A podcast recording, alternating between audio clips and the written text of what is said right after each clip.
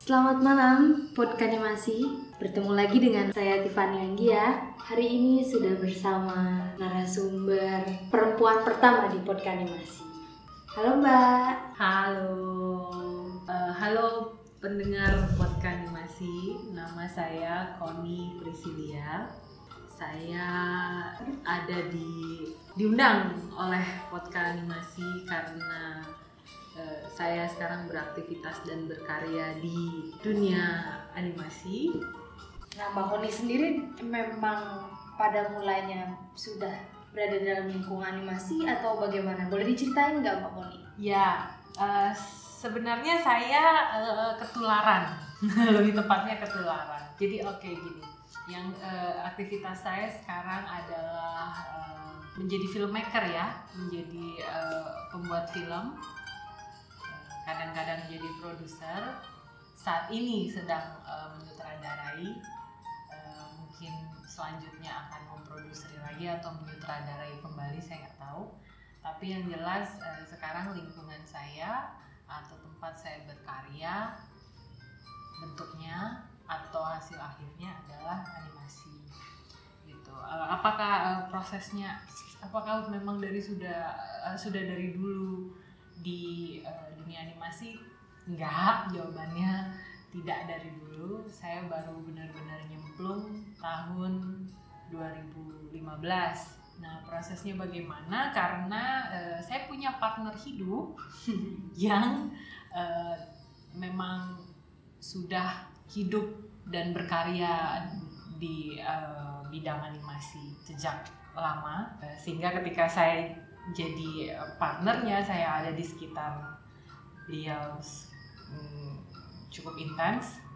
Saya jadi mau tidak mau eh, mengenal Eh, dan akhirnya jatuh cinta begitu dengan eh, kesenian ini dengan cara berekspresi seperti ini jadi begitu ceritanya mbak Oh, jadi memang karena eh, dari partner sendiri gitu ya, terus yang memang tidak sengaja kemudian jatuh cinta dan emang nggak ada paksaan kan mbak, emang benar-benar oh nggak ada. karena sebenarnya eh, sampai tahun 2015 saya nggak mau eh, ikut campur sama sekali. Saya nggak mau terlibat sama sekali tapi eh, itu tidak membuat saya menutup diri untuk eh, melihat Hmm. memperhatikan dan menilik potensi-potensi yang ada di dunia animasi jadi sebenarnya sumber informasinya saja yang kebetulan 24 jam 7 kali seminggu gitu jadi sebenarnya saya bisa dapat menginform mendapatkan informasi atau menyerap potensi-potensi dan cara-cara berekspresi melalui animasi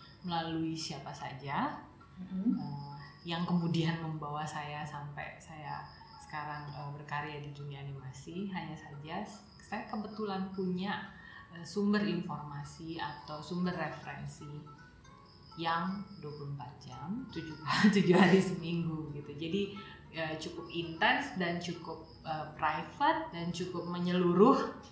Jadi ya begitu prosesnya cuman Sehingga- sumber informasi aja Jadi pasti eh, dalam diskusi-diskusi intim pun pasti ada animasi di dalamnya ya mbak.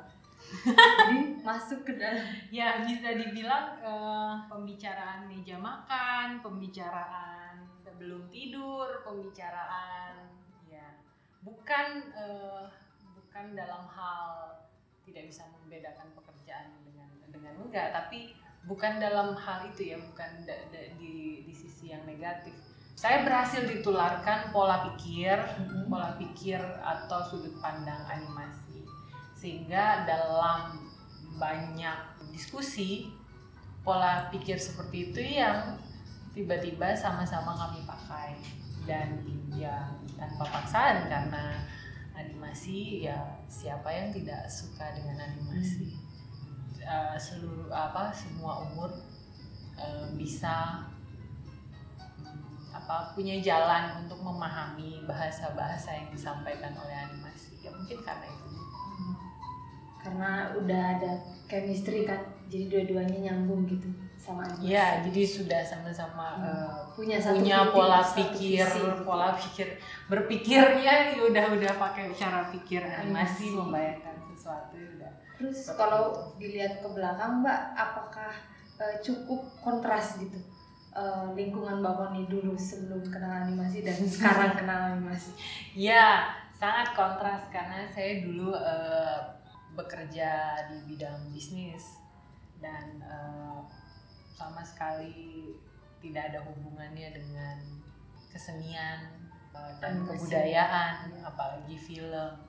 Tapi itu adalah fase di mana eh, saya eh, itu adalah fase di mana itu adalah job job Hmm. saya. Kalau dipikir-pikir, kalau ditarik lagi ke belakang lagi, saya memang sudah suka dengan eh, segala jenis kes- kesenian sejak kecil sampai eh, apa, sampai remaja, sampai lulus sekolah menengah atas. Eh, mungkin teman-teman yang kenal saya di sekolah gitu sudah eh, mendeteksi gitu ya ketertarikan saya di bidang kesenian. Hanya saja itu terputus ketika em, lulus dan harus segera em, menafkahi diri sendiri, harus segera mandiri. Eh, saya tumbuh di eh, kota Batam yang pada saat itu saya tidak tahu sekarang tapi pada pada zaman eh, saya remaja, eh, saya bertumbuh dan remaja Ya, jadi eh, saya tumbuh di kota Batam, di Pulau Batam, yang pada eh, zaman saya eh, tumbuh hingga remaja itu tidak terlalu banyak akses untuk eh, dunia kesenian dan budaya. Eh, ya, waktu itu kota Batam sangat industri, bersifat sangat industri.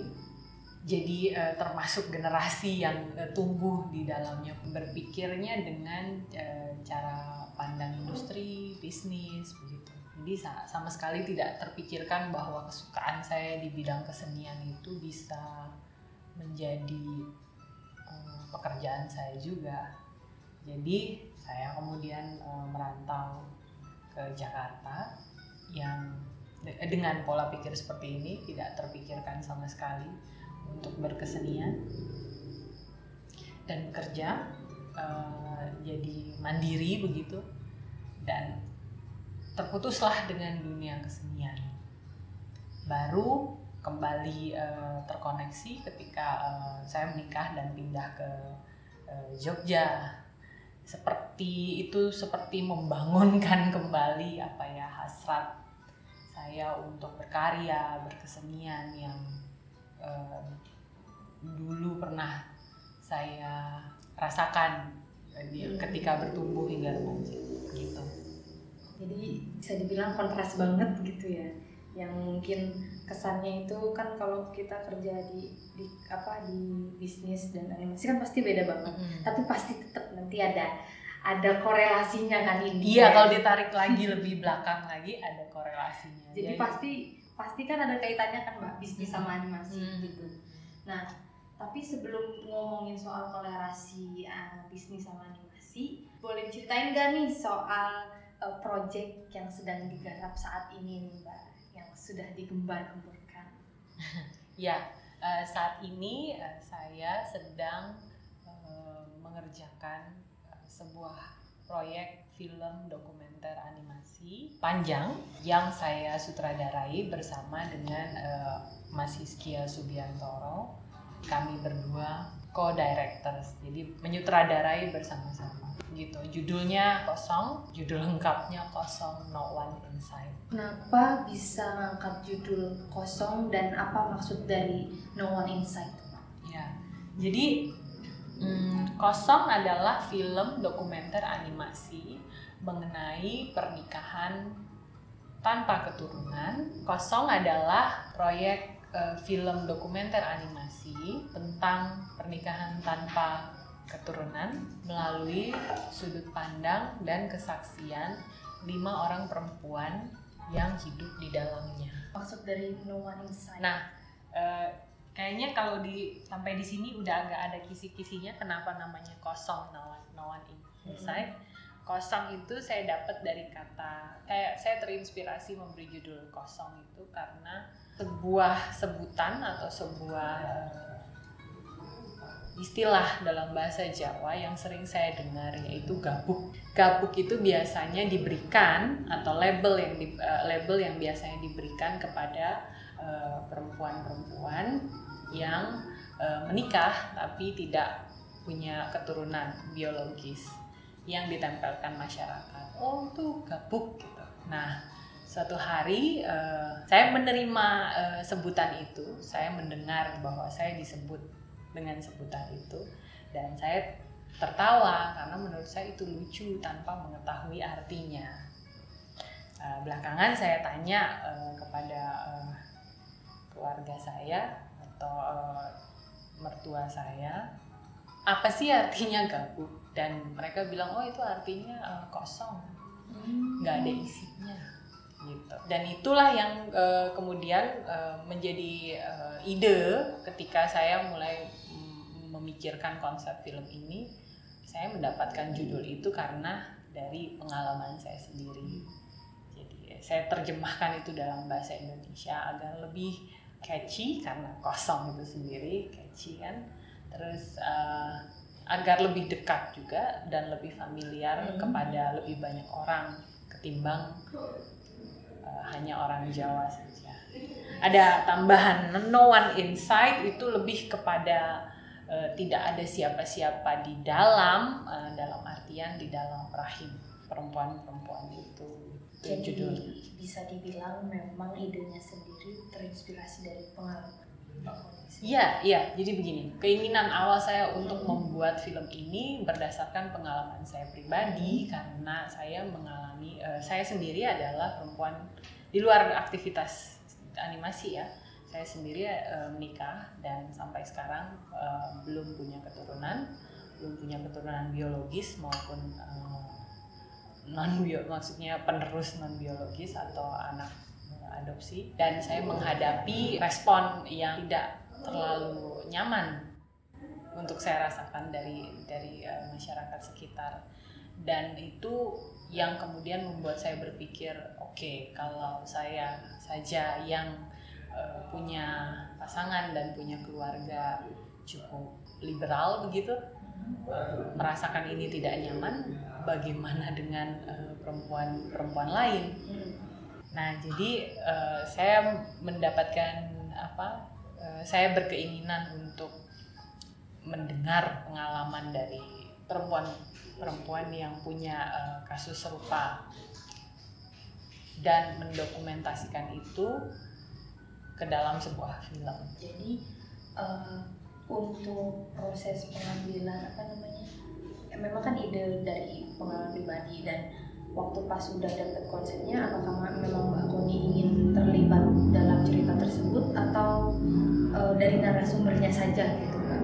Dan gimana ceritanya Mbak Koni bisa bertemu dengan orang-orang yang kemudian dijadikan apa narasumber dalam cerita tersebut? saya sempat terpikir untuk uh, menjadikan diri saya sebagai salah satu subjek uh, meskipun saya benar-benar uh, benar-benar membayangkan bahwa itu akan menjadi alternatif terakhir karena uh, bagaimanapun saya ber, uh, berpikir bahwa apa yang saya alami pasti tidak ada apa-apanya dengan apa yang dialami oleh perempuan-perempuan lain. Eh, jadi dari awal uh, saya sendiri tidak begitu ingin untuk menjadikan diri saya sendiri uh, sebagai uh, subjek. Nah, bagaimana saya bertemu dengan subjek-subjek saya? Ya, saya uh, mulai dengan yang saya ketahui ada di lingkup pergaulan saya atau yang saya uh, dengar dari seorang teman merupakan uh, apa perempuan yang mengalami hal serupa. Jadi saya punya lima subjek, keempat subjek saya mengenalnya, saya mengenal secara pribadi dan Yang uh, satu adalah uh, reko katakanlah rekomendasi dari seorang yang saya kenal juga gitu. Jadi uh, saya pikir ini adalah sesuatu yang uh, paling alami karena hmm. untuk bisa uh, membahas tentang sesuatu atau menemukan subjek dari sebuah masalah ya yang paling dekat adalah yang paling natural buat saya. Jadi saya memang e, selalu punya pilihan untuk mengambil subjek dari mana-mana begitu ya, tapi e, saya selalu berpikir bahwa kalau di dalam lingkar pergaulan saya ada, kenapa saya harus cari yang lain gitu. Lagi pula e, bagi saya ini lebih apa ya uh, lebih dekat secara emosional. Jadi uh, saya pun dengan subjek saya diharap saya berharap dengan begini saya dan subjek saya bisa lebih merasa berempati uh, dan lebih bertanggung jawab atas uh, kenyamanan mereka dan kepuasan mereka dalam menyampaikan uh, ekspresi maupun pengalaman mereka. Kalau boleh tahu mulai dari proses pengembangan ceritanya sendiri nih sudah berapa lama dan sampai sekarang udah masuk produksi itu konsep sampai akhirnya dia bisa difilmkan penemuan idenya cerita oh proses yang saya lakukan hmm, untuk membuat film dokumenter jadi uh, dalam film animasi, jadi dalam film uh, dok, uh, animasi dokumenter kosong, uh, proses yang saya lakukan adalah uh, yang pertama saya mewawancarai subjek saya, kemudian uh, saya menciptakan adegan-adegan film dalam bentuk animasi uh, mewawancara subjek dan merekam suara mereka ya. Terus saya ciptakan adegan-adegan uh, film yang kira-kira dapat memvisualisasikan apa yang mereka sampaikan lewat rekaman itu. Jadi yang adalah real documentary adalah uh, suaranya, sementara uh, visualnya itu adalah hasil saya memvisualisasikan saya dan yang satu lagi ya Mas Iskia dalam memvisualisasikan merancang dan memvisualisasikan statement mereka gitu gitu. Itu yang kami lakukan. Treatmentnya seperti itu. Adegan animasi yang uh, timbul juga memiliki uh, lebih dari satu gaya atau style. Karena kami ingin penonton bisa membedakan antara cerita dan karakter uh, satu orang dengan cerita dan karakter uh, subjek yang lain gitu. Itu yang kami lakukan. Jadi antara style animasinya itu ada kaitannya dengan si subjeknya ya mbak ya iya kami berusaha untuk mendekatkan itu dengan karakter story mereka atau mungkin karakter mereka sebagai sebagai pribadi ya sebagai hmm. personal. Karena bagaimanapun penonton tidak akan mengetahui identitas mereka. Identitas subjek kecuali si subjek itu menginginkan uh, identitasnya untuk diungkap. Tapi itu pun bukan di dalam film di dalam bukan di dalam film gitu. Kalau subjeknya ingin identitasnya diungkap tidak di dalam film jadi kami menyamaratakan seberapa besar kami akan mengungkap identitasnya si subjek nah karena identitasnya akan seperti akan tersamarkan atau bahkan mungkin tidak diketahui sama sekali secara otomatis saya dan Mas Siskia adalah dua dari sedikit orang yang mengetahui uh, pribadi yang sebenarnya dari si subjek. Jadi uh, kami sesuaikan karakter-karakter itu, karakter-karakter gambar-gambar yang muncul uh, dengan interpretasi dan uh, penilaian kami akan karakter uh, si subjek maupun karakter ceritanya. Gitu. Jadi boleh dibilang animasi ini jadi salah satu cara untuk menyamarkan identitas asli para narasumber Pak. Ya, itu uh, adalah tujuan utama kenapa uh, kenapa kosong ini dibuat dalam bentuk uh, animasi dokumenter. Sebenarnya saya mendapatkan ide untuk membuat uh, apa isu ini sebagai film itu udah sudah lama hmm. gitu. Tapi saya belum menemukan bentuknya yang uh, cocok untuk membuat si subjek nyaman dan bisa berbicara seperti yang mereka inginkan, mengutarakan apa yang memang benar-benar mereka ingin utarakan. Jadi uh, film kosong ini tidak dari awal langsung diputuskan akan jadi film animasi dokumenter. Enggak. Pertama saya berniat bikin film uh, dokumenter, sempat terpikir untuk bikin uh, film dokumenter tapi bukan animasi. Tapi tentu saja saya buntu begitu bagaimana caranya agar uh, mereka bisa tetap apa ya mengontrol sejauh mana identitas mereka bisa uh, terungkap. Juga saya ingin itu tetap artistik begitu. Jadi nggak cuman yang apalah wajahnya di diblurkan atau di syuting dari tengkuknya gitu. Saya nggak nggak hmm. ingin itu terjadi karena saya uh, sudah punya standar tertentu dan masih Skia terutama sudah punya standar tertentu mengenai artistik dari film-film yang kami buat jadi pada awalnya kami masih mencari uh, bentuk yang cocok untuk film dokumenter kosong ini sampai akhirnya kami uh, mendapati bentuk animasi dokumenter ini dan tiba-tiba wah cocok begitu. Jadi uh, dalam hal ini mungkin kita bisa belajar bahwa uh, film uh, atau story itu akan menemukan sendiri dia mau diceritakan dalam bentuk apa. Jadi tidak lantas karena kami uh, orang-orang animasi dan kami bersikeras bahwa wah setiap story, setiap story harus diantarkan dengan animasi gitu. Kalau bisa dengan di syuting ya kenapa harus dengan animasi gitu. Jadi untuk membuat sebuah film menentukan sebuah film dibuat menjadi uh, film animasi pun harus ada alasan yang kuat.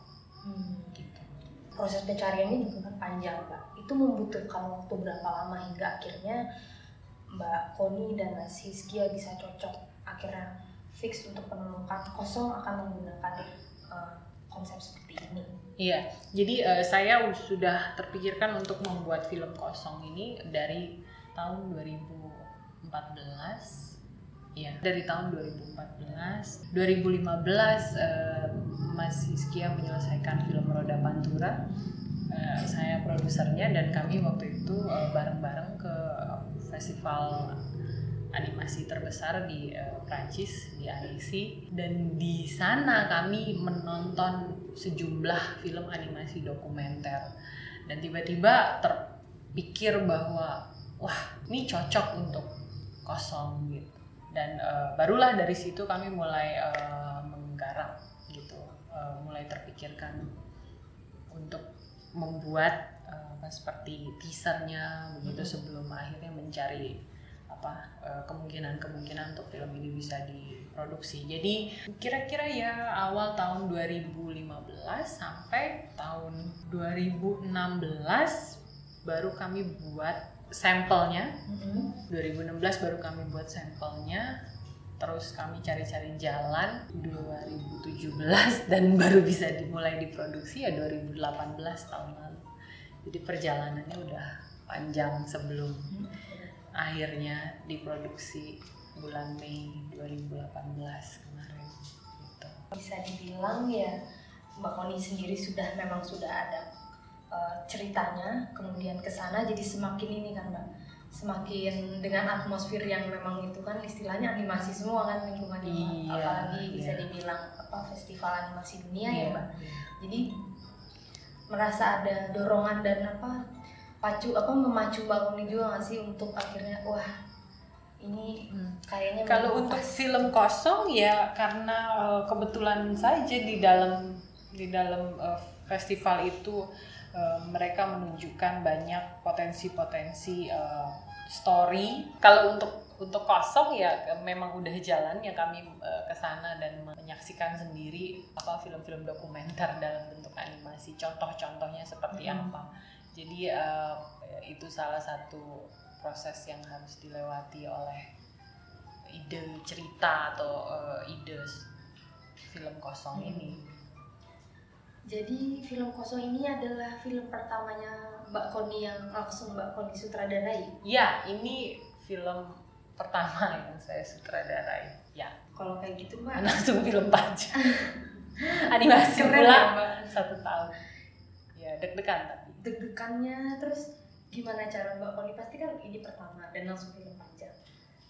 Pasti ada rasa ketakutan dan tekanan pasti. Cara Mbak Koni menghadapi itu semua gimana? Menurut saya ya karena pertama saya punya Hmm. co-director yang sudah uh, lebih dulu produksi uh, film uh, men- men- menyutradarai uh, dan sudah punya pengetahuan yang banyak dan luas uh, mengenai animasi.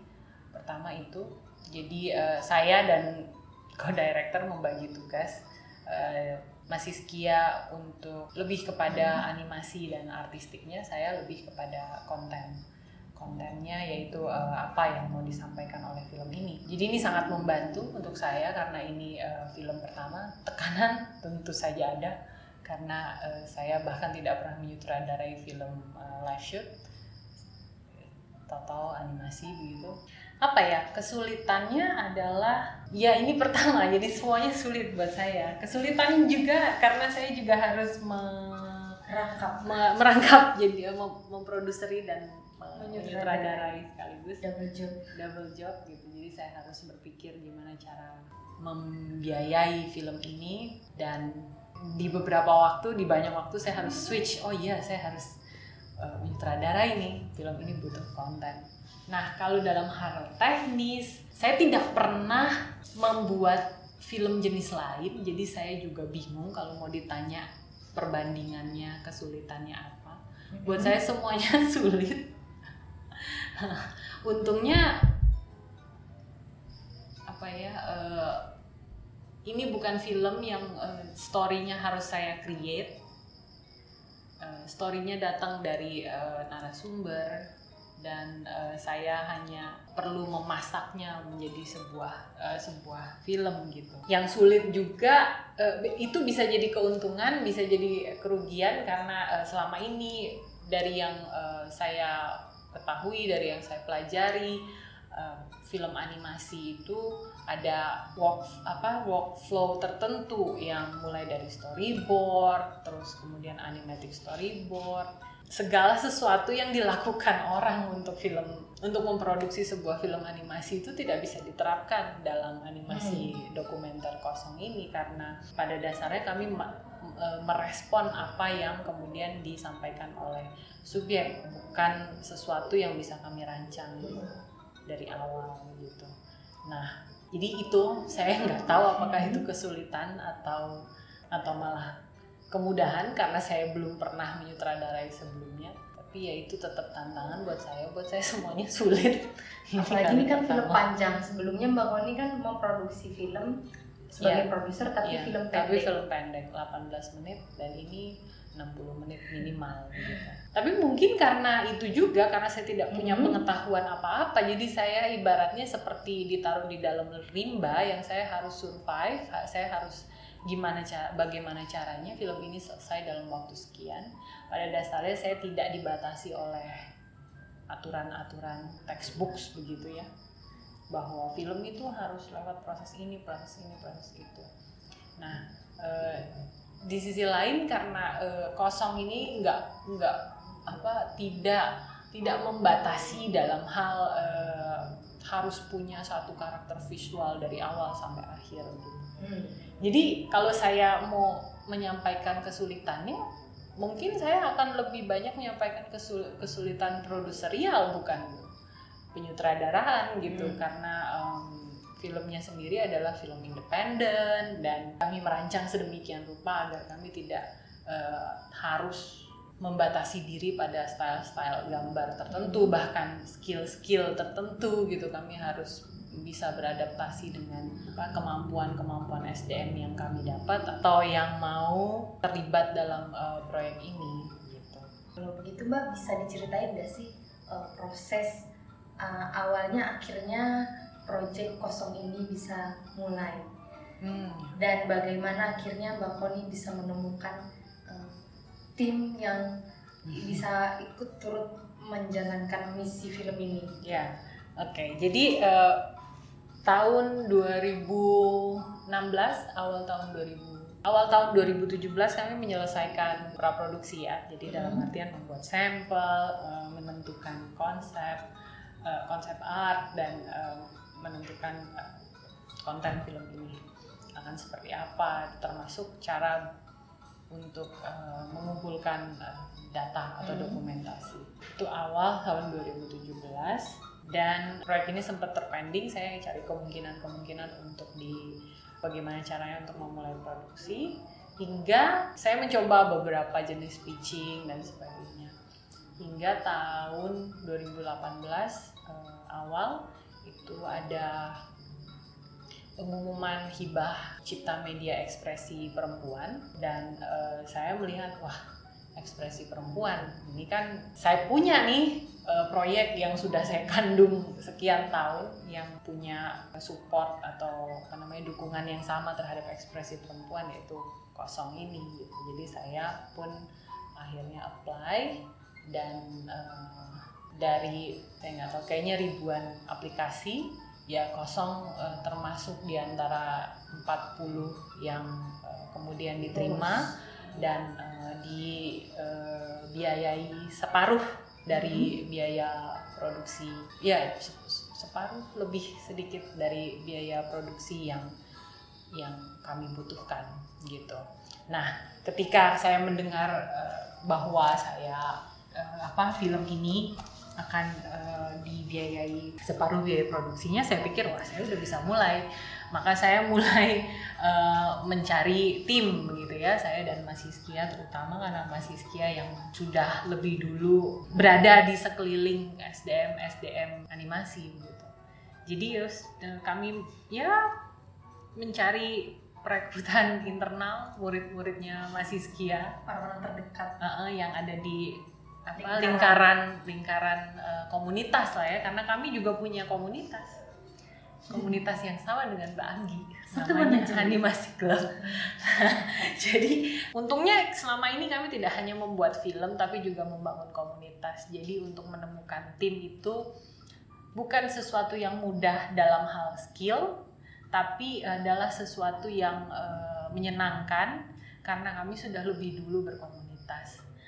Dan eh, ke- keuntungan selanjutnya adalah film kosong eh, menggunakan teknik animasi rotoskop jadi eh, apa kemampuan atau skill animasi yang kami butuhkan itu eh, tidak tidak terlalu tidak terlalu spesifik begitu Hmm. ya kami hanya membutuhkan orang-orang yang senang dan passionate dalam hal menggambar dan painting gitu. Dan itu memang sudah ada di dalam eh, lingkup komunitas kami. Jadi ya kami tinggal calling orang-orang terdekat termasuk Mbak Anggi untuk eh, bergabung dalam proyek ini. Dan penting juga untuk penting juga untuk diingat bahwa pada saat itu kami tahu bahwa ini bukan eh, proyek yang yang layak dari eh, da- dalam hal apa ya dalam hal memberikan kesejahteraan gitu kepada eh, SDM-nya tapi eh, waktu itu teman-teman eh, kami berikan pengertian bahwa ini adalah eh, sebuah proyek yang penting untuk perempuan dan sebagian besar mereka excited bukan karena eh, unsur kesejahteraannya dan sebagian mereka excited bukan karena unsur uangnya tapi lebih kepada eh, kepen apa eh, betapa pentingnya film ini untuk dibuat dan eh, pengalaman untuk bereksperimen secara visual di dalam eh, film ini. Oke, ini kalau aku boleh sedikit cerita ya guys. Jadi Iya. eh, Mbak Anggi salah satunya. iya, jadi saya juga Mbak Anggi dari tadi acting.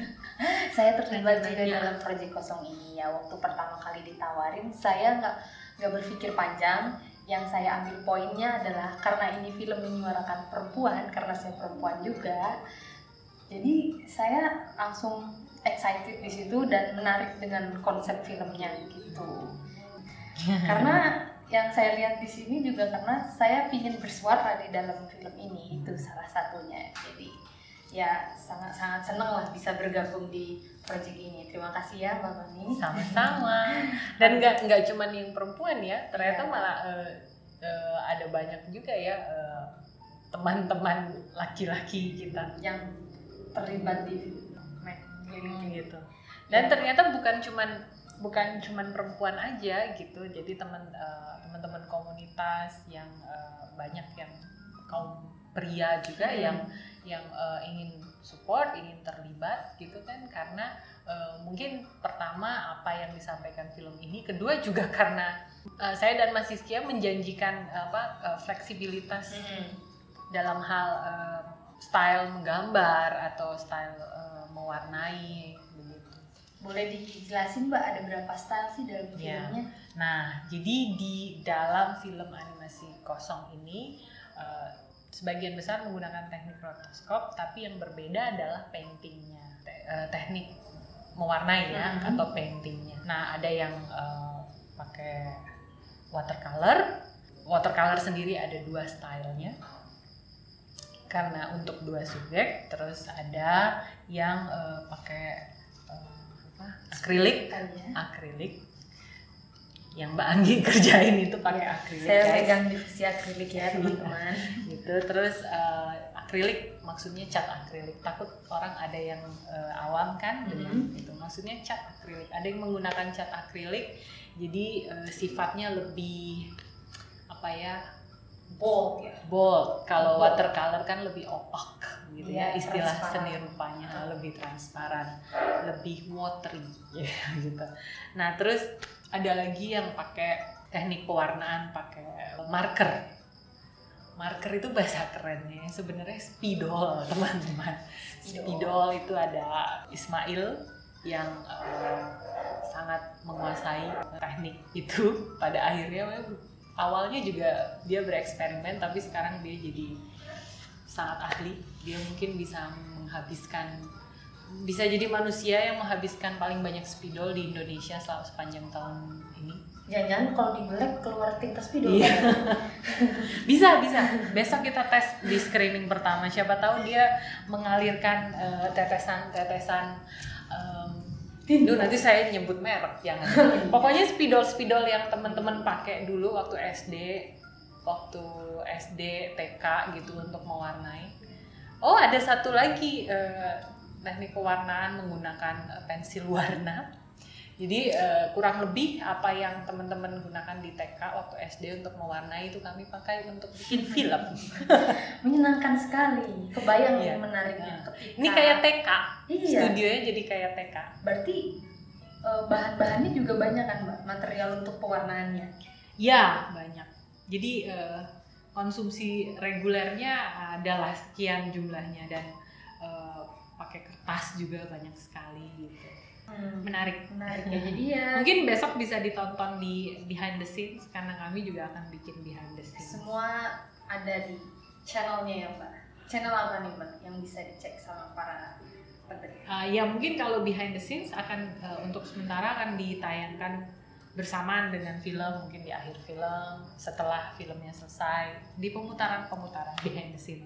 Tapi sebenarnya di di akun Hizard sendiri oh Hizard itu uh, nama studio kami di di akun Hizard Studio sendiri kami sering sekali share hashtag di balik layar kosong ya bisa dicek kalau ya. teman-teman uh, cari hashtag di balik layar kosong itu ya semua uh, seluruh tim pada dasarnya boleh mengupload atau mengupdate apa namanya progres kerjanya hmm. atau bagaimana uh, cara mereka mewarnai atau cara mereka merotoskop gitu. Oh ya, tadi ada satu teknik lagi yang saya lupa sebutkan.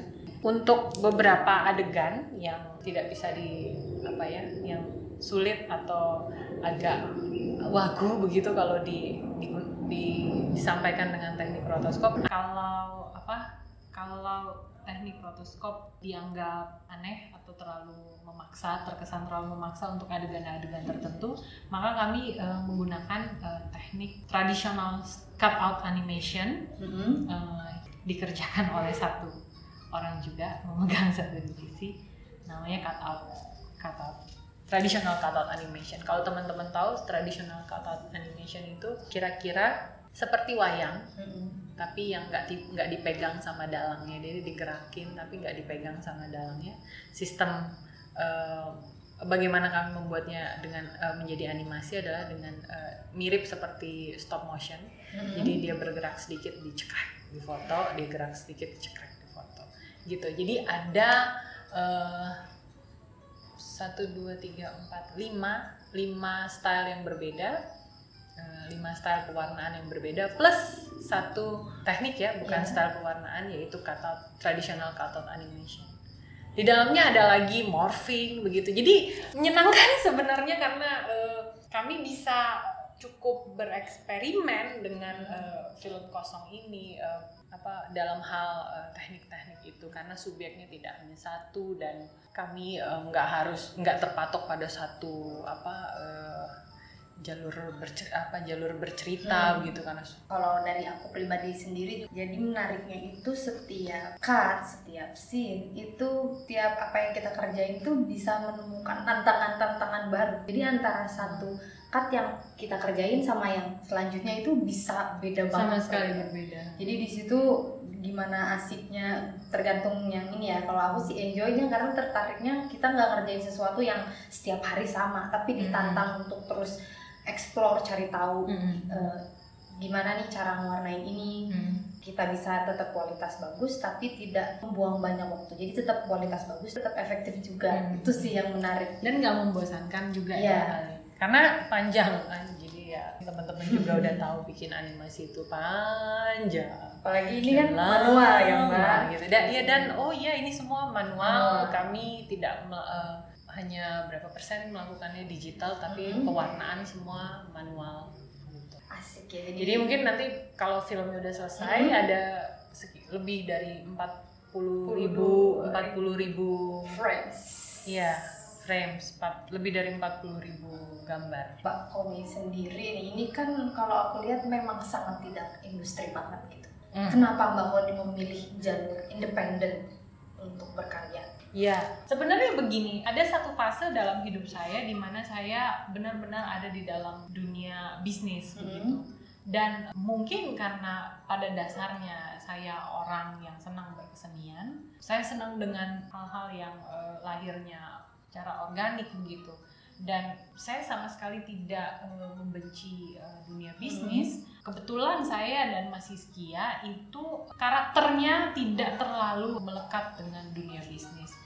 Terutama karena apa ya yang kami buat ini kan berbeda sama sekali Hmm. dengan yang ada di pasaran. Boleh dibilang eh, orang cenderung tidak tidak mau atau eh, enggan untuk melakukan apa yang kami lakukan karena memang butuh waktu dan butuh energi Hmm. tertentu. Jadi bukannya kami menghindari bisnis kan, Hmm. tapi, tapi juga karena apa yang kami lakukan ini bukan sesuatu yang umum disukai oleh orang banyak. Atau mungkin uh, adalah hal-hal yang orang belum tahu bahwa oh itu ada dan mereka belum tahu bahwa mereka akan menyukai itu. Kami kan nggak tahu Hmm. bagaimana nanti reas- re- reaksi uh, publik terhadap film kosong. Bisa jadi mereka suka itu artinya oh ya gitu. Kami baru memberikan pengetahuan baru mengenai apa Hmm. yang mereka suka kepada uh, apa yang publik suka begitu jadi ini benar-benar uh, satu dunia baru gitu. Jadi Hmm. yang sulit mungkin untuk diterapkan dengan uh, ilmu-ilmu bisnis begitu ya. Kami juga tidak lari jauh-jauh dari dari bisnis. Buat saya terutama ketika itu pada akhirnya bisa kawin begitu dengan Hmm. market gitu itu adalah bonus. Itu adalah oh iya syukurlah gitu.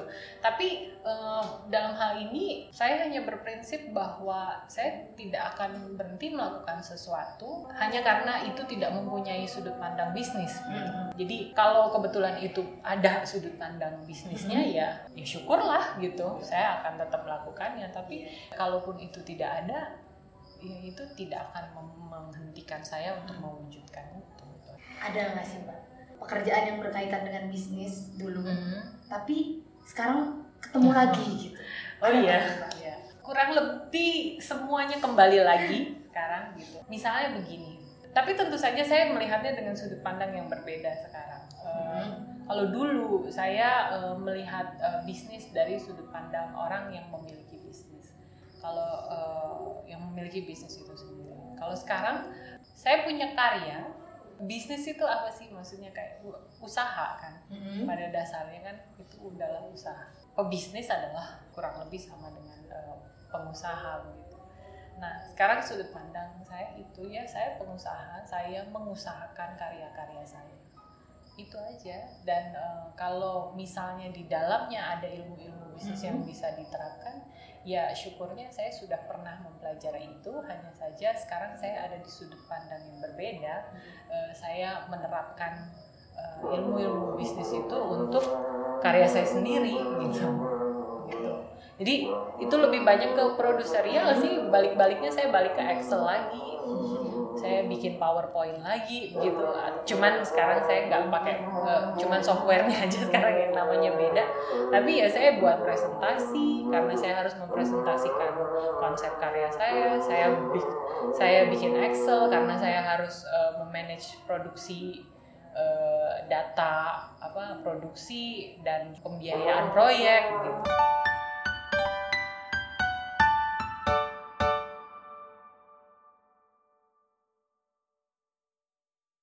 siapa sih orang yang harus nonton film ini? Target penontonnya oh. Siapa orang yang harus nonton film ini? Oke. Okay. ketika saya mem membuat film ini ini seperti uh, yang saya bayangkan adalah tentu saja keluarga saya mm-hmm. orang-orang terdekat saya. Saya berharap mereka nonton itu aja. Sebenarnya itu yang memotivasi saya. Dan saya percaya bahwa Eh, secara itu adalah motivasi yang uh, alami yang organik gitu. Tapi uh, se setelah filmnya hampir jadi dan dan tentu orang-orang tanya gitu ya uh, target audiensnya itu uh, siapa gitu. Yang berkaitan dengan isu ini ya uh, pernikahan uh, keturunan jelas adalah kaum kaum produktif. Jadi dalam artian uh, usia setelah 15 tahun sampai sebelum 65 tahun. Kenapa? Karena eh, orang-orang di usia ini adalah orang-orang yang bersinggungan dengan isu ini atau akan bersinggungan dengan isu ini. Ketika dia 15 tahun hmm. berarti dia akan uh, memutuskan uh, masa depannya kan dan uh, bisa jadi di dalamnya ter termasuk pernikahan dan sebagainya. Jadi pertama orang-orang di dalam usia ini bisa jadi mereka adalah uh, penonton atau penonton dari pernikahan pernikahan tanpa keturunan. Mereka jadi penonton karena mereka masih terlalu muda atau mereka tidak mengerti atau mereka hanya mendengar tapi apa yang mereka dengar itu membentuk opini mereka. Hmm. Terus yang kedua adalah mereka yang mengalami, mereka yang hidup di dalam pernikahan tanpa keturunan target yang ketiga adalah orang-orang yang di dalam lingkungannya mengenal satu atau dua pernikahan tanpa keturunan. Di mana hampir setiap kita hmm. pasti punya teman punya om punya tante dan sebagainya. Yang uh, kita tahu kita sadar sedang menghadapi itu. Mereka-mereka yang uh, terlibat langsung dalam respon-respon uh, dalam merespon pernikahan-pernikahan tanpa keturunan. Dan terutama mereka yang uh, menciptakan uh, situasi tertentu melalui respon-respon mereka yang kemudian mengakibatkan uh, korban atau uh, perempuan menjadi uh, seperti tidak punya pilihan atau tidak nyaman dalam um, sekedar mengekspresikan uh, ketidakpunyaan keturunan hmm. mereka dalam perspektif mereka sendiri. Jadi itu yang saya ingin hmm. di uh, yang, yang yang saya orang-orang yang ingin yang saya ingin menonton uh, film ini adalah usia produktif yang akan uh, berpapasan atau bersenggolan atau bahkan mengalami sendiri pernikahan-pernikahan tanpa keturunan. Dan kalau ditanya uh, saya uh, membuat film ini saya membayangkan uh, orang mana yang nonton tentu hmm. saja. Saya mah saya membuat film untuk orang-orang uh, kita sendiri ya. Maksudnya uh, my people gitu yaitu masyarakat Nusantara. Dan kenapa secara simbolik sampel-sampel atau subjek-subjek ini dari uh, semuanya hidup di Pulau Jawa gitu ya bisa kebetulan bisa enggak kemudian ya saya juga uh, meskipun saya menyadari bahwa film ini dapat menjadi cermin untuk uh, lingkungan atau uh, budaya yang seperti apa pun tapi tentu ketika saya membuat film ini saya membayangkan film ini ditonton oleh ya orang kita atau my people yaitu uh, masyarakat uh, Nusantara dan uh, kenapa juga secara simbolik kelima subjek yang uh, didokumentasikan oleh uh, film kosong ini semuanya tidak kebetulan tinggal di Pulau Jawa, di mana kita tahu bahwa Pulau Jawa adalah uh, secara jumlah adalah um, pulau dengan apa penduduk terpadat uh, di dunia. Jadi uh, itu semua ada uh, tidak kebetulan begitu. Karena saya membayangkan film ini nanti akan ditonton oleh masyarakat Nusantara di usia produktif film ini penting banget kak untuk ditonton sama banyak orang gitu bagi mbak mbak Koni seberapa pentingkah film kosong ini saya membuat film ini artinya saya merasa ini hmm. penting tapi apakah ini penting untuk ditonton oleh banyak orang? Ya penting nggak penting sebenarnya. Jadi e, buat beberapa orang ini bisa jadi sangat penting tapi buat orang lain ini hmm, ya kenapa juga gitu kan. Jadi uh, seperti yang saya bilang tadi, ketika uh, mereka bersinggungan dengan isu ini, maka itu adalah penting. Ketika mereka uh, tidak bersinggungan, maka ini apa sih gitu kan? Dan uh, bagi saya, film ini adalah wadah bagi kelima subjek ini untuk akhirnya bisa uh, membahas masalah ketidak punyaan keturunan mereka dari sudut pandang mereka sendiri uh, dari uh, dengan cara mereka berekspresi sendiri begitu nah uh, nantinya orang-orang uh, yang uh, menonton film ini saya kembalikan uh, kepada mereka apakah film ini penting atau enggak.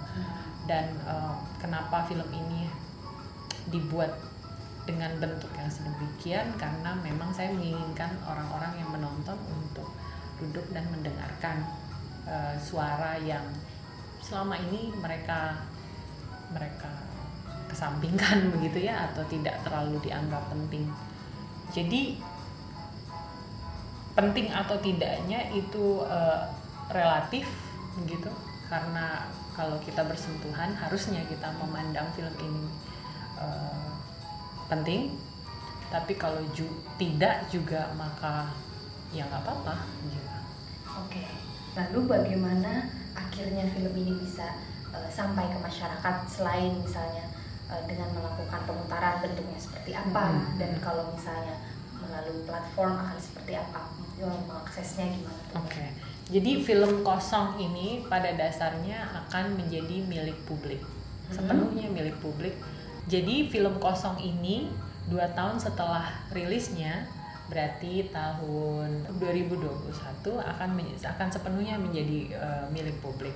Film ini akan di uh, kami taruh di salah satu platform inter, uh, di internet yang belum kami tentukan. Uh, tapi uh, di dalam platform itu film ini dapat diakses secara gratis oleh siapa saja -hmm. dan di mana saja setelah dua tahun uh, rilisnya. Lisensi film ini nanti bentuknya adalah Creative Commons by, hmm.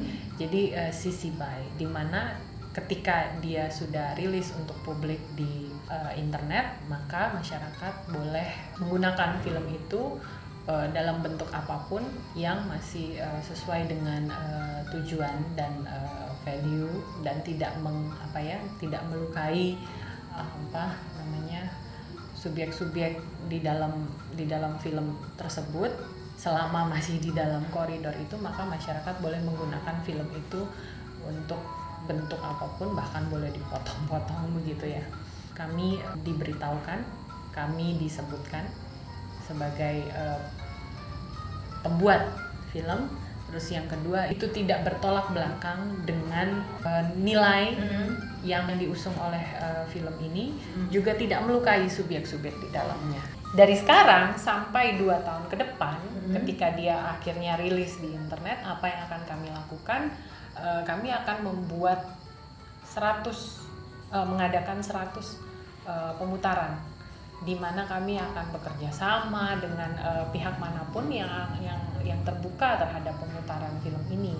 Lalu dari sekarang sampai dua tahun lagi apa yang akan kami lakukan untuk membuat eh, film ini sampai ke penontonnya, eh, kami akan melakukan eh, 100 eh, pemutaran eh, bekerja sama dengan eh, berbagai macam eh, berbagai pihak yang terbuka untuk eh, memutar dan mendiskusikan film ini. Karena tentu saja karena ini film dokumenter eh, dan eh, karena ini eh, film ini tidak menyimpulkan apa-apa sebenarnya tidak bertujuan untuk me- memihak pada satu atau dua kasus Eh, diskusi adalah hal yang sangat dibutuhkan untuk eh, dilakukan setelah pemutaran jadi eh, setelah apa namanya setelah pemutaran perdana dan internasional premier Mhm. film ini akan diputar sebanyak 100 kali Wow. minimal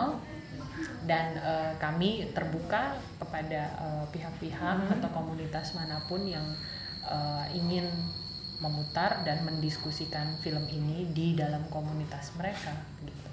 Sip, sip. Semoga sukses ya pemutarannya. Terima Sampai kasih. 100 bahkan bisa lebih gitu. Selam, semoga selesai juga filmnya Amin. karena pada saat ini direkam masih dalam eh, proses post production Post production. Iya. Berarti tinggal sedikit lagi ya. sedikit lagi Sedikit sedikit lagi Rencananya ya nggak nggak akan jauh dari sekitar bulan Mei dan Juni kan? ya pertengahan tahun sudah harus Amin. rilis apa sih pesan dan harapan Pak Koni untuk film kosong ini sendiri? karya ini eh, dapat eh, ditonton dan didiskusikan Hmm. jumlahnya eh, jumlah penonton dan jumlah yang mendis- mendiskusikan eh, bagi saya akan saya biarkan organik tapi eh, saya telah mengambil bagian dalam menaruh eh, apa wacana ini pada masyarakat nah eh, satu-satunya harapan saya berkaitan dengan treatment film ini adalah eh, menumbuhkan eh, kebudayaan eh, apa ya hmm, bagi kita semua kebudayaan baru untuk mendengarkan Mm-mm. untuk lebih banyak mendengarkan ketimbang mengomentari pernikahan-pernikahan tanpa keturunan. Untuk istilahnya membuka lagi, membuka Eh, diskusi, diskusi dan mendengarkan. mendengarkan, gitu. Ada satu yang aku ingin tanya Pak Koni.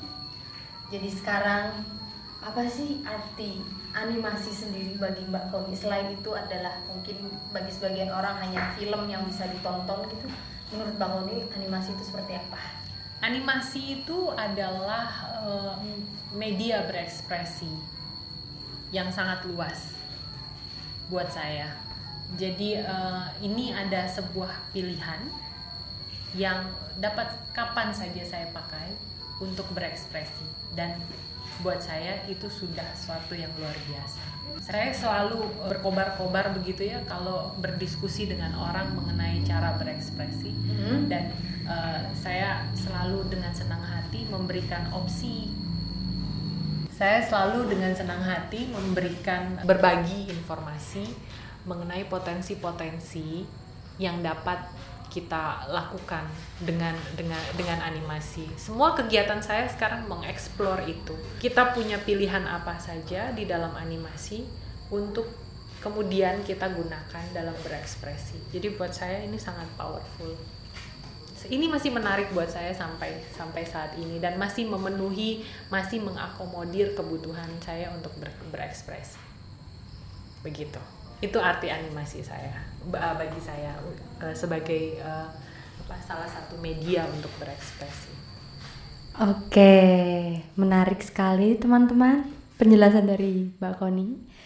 Ya, terima kasih banyak Mbak Koni Sama-sama. untuk hari ini atas uh, diskusi, obrolan dan sebagainya. menyenangkan Saya sangat berterima kasih kembali atas waktunya Mbak Koni kita bisa ngobrol hari ini ya. Semoga apa yang kita bicarakan hari ini bisa bisa memberikan apa namanya pandangan baru mungkin bagi eh, teman-teman di luar sana ya Ya, tentang semoga. ini amin semoga eh, doa terbaik dari saya semoga eh, karya film ini lancar dan bisa sampai ke 100 bahkan lebih pemutaran ya Amin. Oke. sekali lagi terima kasih mbak Koni terima kasih Sama-sama. banyak oke Terima teman-teman kasih, terima kasih animasi. sampai ketemu lagi di podcast animasi selanjutnya